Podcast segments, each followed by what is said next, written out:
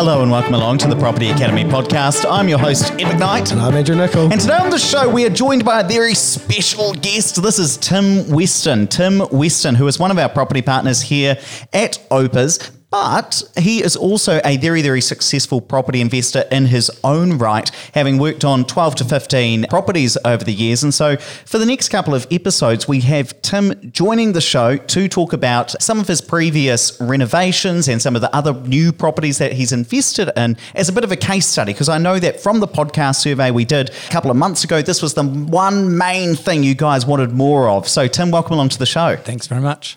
And in particular, one of the case studies I want to go over, Tim, today is one that I know was right next door to your house that you've just wrapped up only in the last month or so. So, do you want to give us some of the details about this property, how you found out it was a good one, how you came across it, all of these things, and, Yes. and how it all kind of worked? Okay, great. So it's a block of three two bedroom units right beside our home. And we, we know it's a good street. It's right in between Girls High and Boys High down by Mona Vale. So the, the land is, is somewhat of value.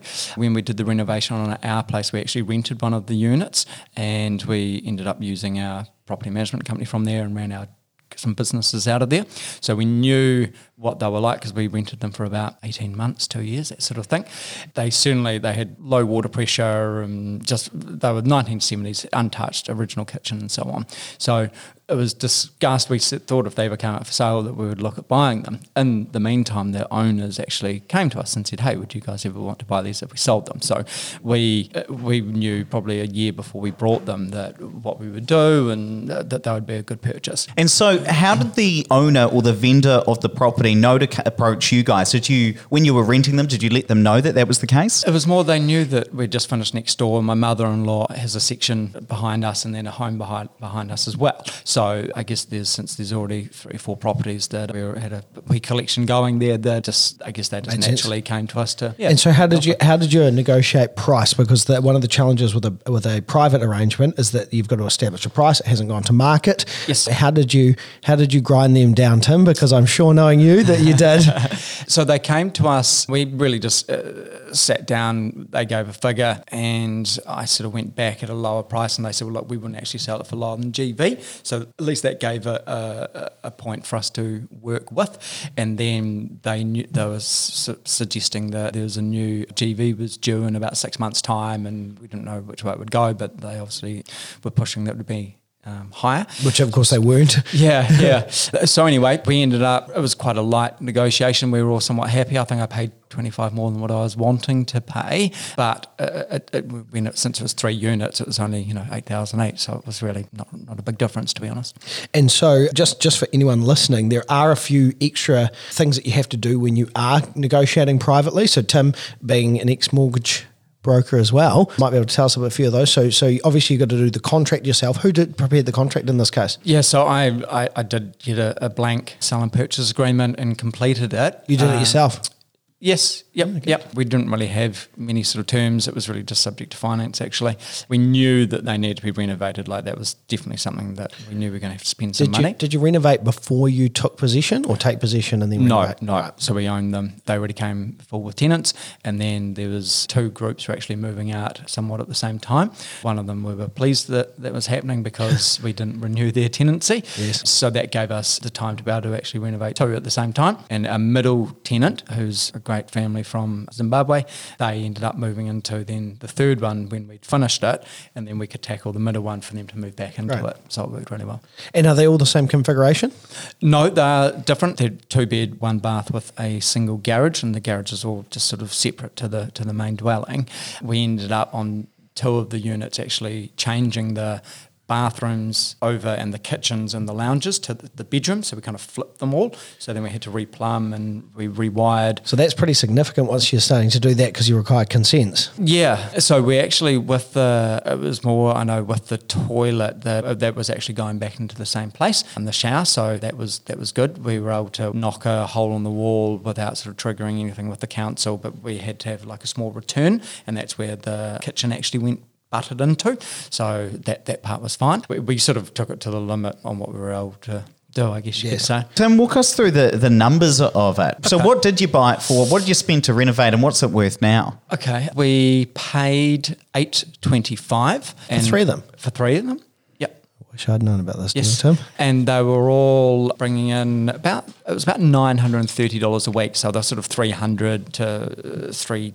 15, 320 each, that sort of thing. Reasonably high yielding anyway. So they were good. Yeah, yeah. So they certainly covered their costs. Especially for a good area. Exactly. Yeah. And then they, they all kind of shared a, a, a backyard. They, they had really like a low picket fence and so on. So we. Are they on the same title, Tim? yes. Right. Okay. Yes. So that just one, thing because the price does Good seem question. remarkably low. So one thing that I did uh, did write down was whether or not they're on separate titles. So often, if you are looking at buying things which are multiple properties on a single title, there can be challenges. And um, Tim and I are actually working on a client jointly at the moment where uh, he has four on one title. Yes. And so he's deemed as commercial, and so he can only lend often uh, a reduced LVR amount because of the fact that he's deemed commercial, and sometimes some lenders will charge him commercial rates as a result of that. So, did you in this case did they deem that as commercial? No, That's no, quite it is surprising. residen- it is, yeah, residential. Admittedly, we did use our residential property Right, as so that- security, okay. which pulls it in. Yes. But uh, I do know they've always been insured as residential. Yeah, yeah, but that, but from a lending perspective, probably if you're using cash,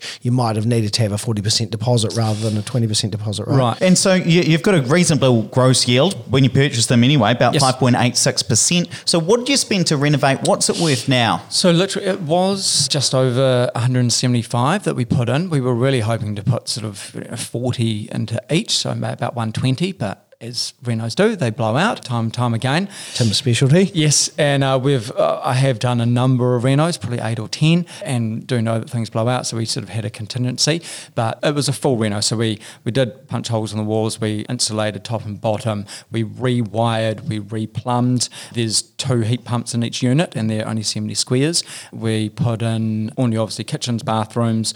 All new like LED lights, mains water pressure. So put in all new hot water cylinders. We did all new double glazing, put decks out each side of them. So it's like six decks, and then did a whole new fence all the way around. And, and then we separated them because they all had just one shared area.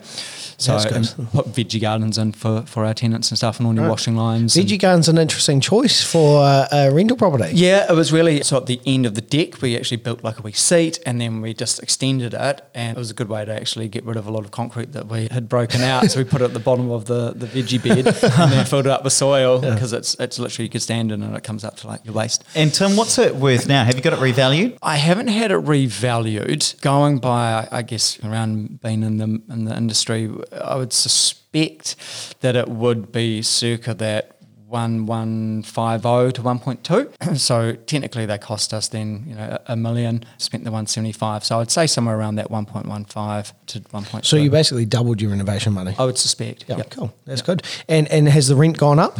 Yes. Yep. Great question. So we have two of them. We've got four thirty. Wow, big jump. um, which was a good jump. Yep. And then the second unit, we actually made that one since uh, the the tenant he was this uh, young African guy and he's got a young baby and wife and he's studying at the university doing his PhD and he's going to be there for another four years. He just really moved in. He loves the area and he just didn't want to move but couldn't afford that sort of figure. But he said he could afford 360. So I said, hey, I'm happy with that. That's great. So yes, it's sixty dollars a week less than what we were budgeting for, but rates are low.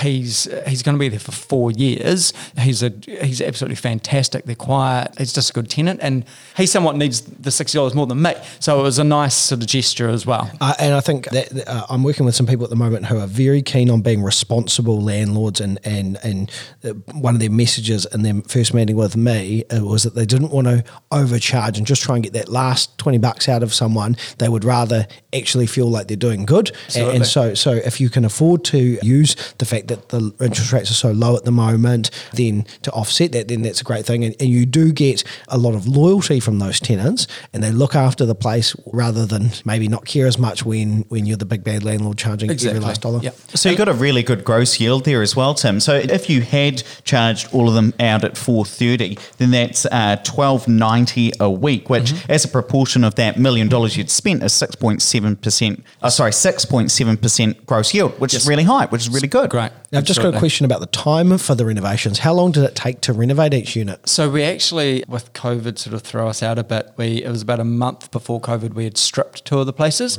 and then we had the lockdown. So we obviously had to wait for that time. That did give us when we knew that lockdown was happening. I did go down to like Bunnings and buy a whole lot of trailer load of bark, lots of sort of timber and paint and plants. So we did a lot of like the landscaping ourselves. So Really? the time the builders came back, we'd already I got a a fresh skip delivered. So I'd knocked out a wall and we'd actually filled the skip by the time. Not um, just a pretty face. yeah. And it's interesting as well, Tim, that you've done something which a lot of renovators wouldn't usually do, which is that most of the work or all of the work was done by professional tradies that you got in. That's quite different. Yes, yes. Have done a number of renos going back, say, 15, 18 years, renovations that I've done. It was you know, me and my friends, and we were just getting stuck in and do it. It's just a painful exercise and it's ongoing Yes. and you're living in sort of hell for a number of months. Yes. And it was a matter of literally, if we didn't have COVID, I would suspect we are probably two and a half to three weeks per unit. That's very fast which is pretty something quick. that's And that was like three builders.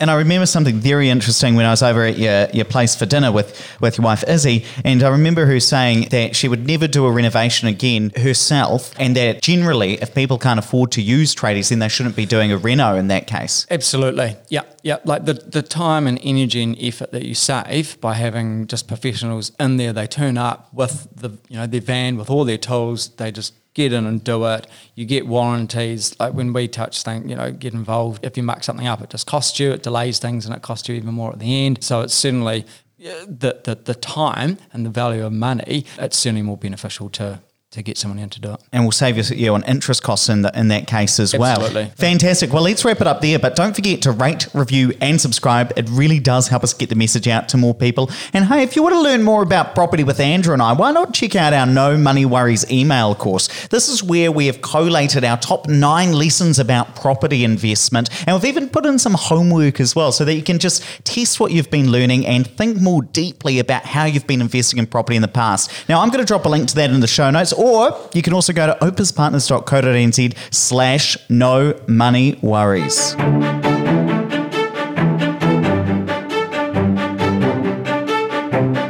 Thanks for listening to the Property Academy podcast. I'm your host, Ed McKnight. I'm Andrew Nicol. And we're going to be back again tomorrow with even more daily strategies, tactics, and insights to help you get the most out of the New Zealand property market.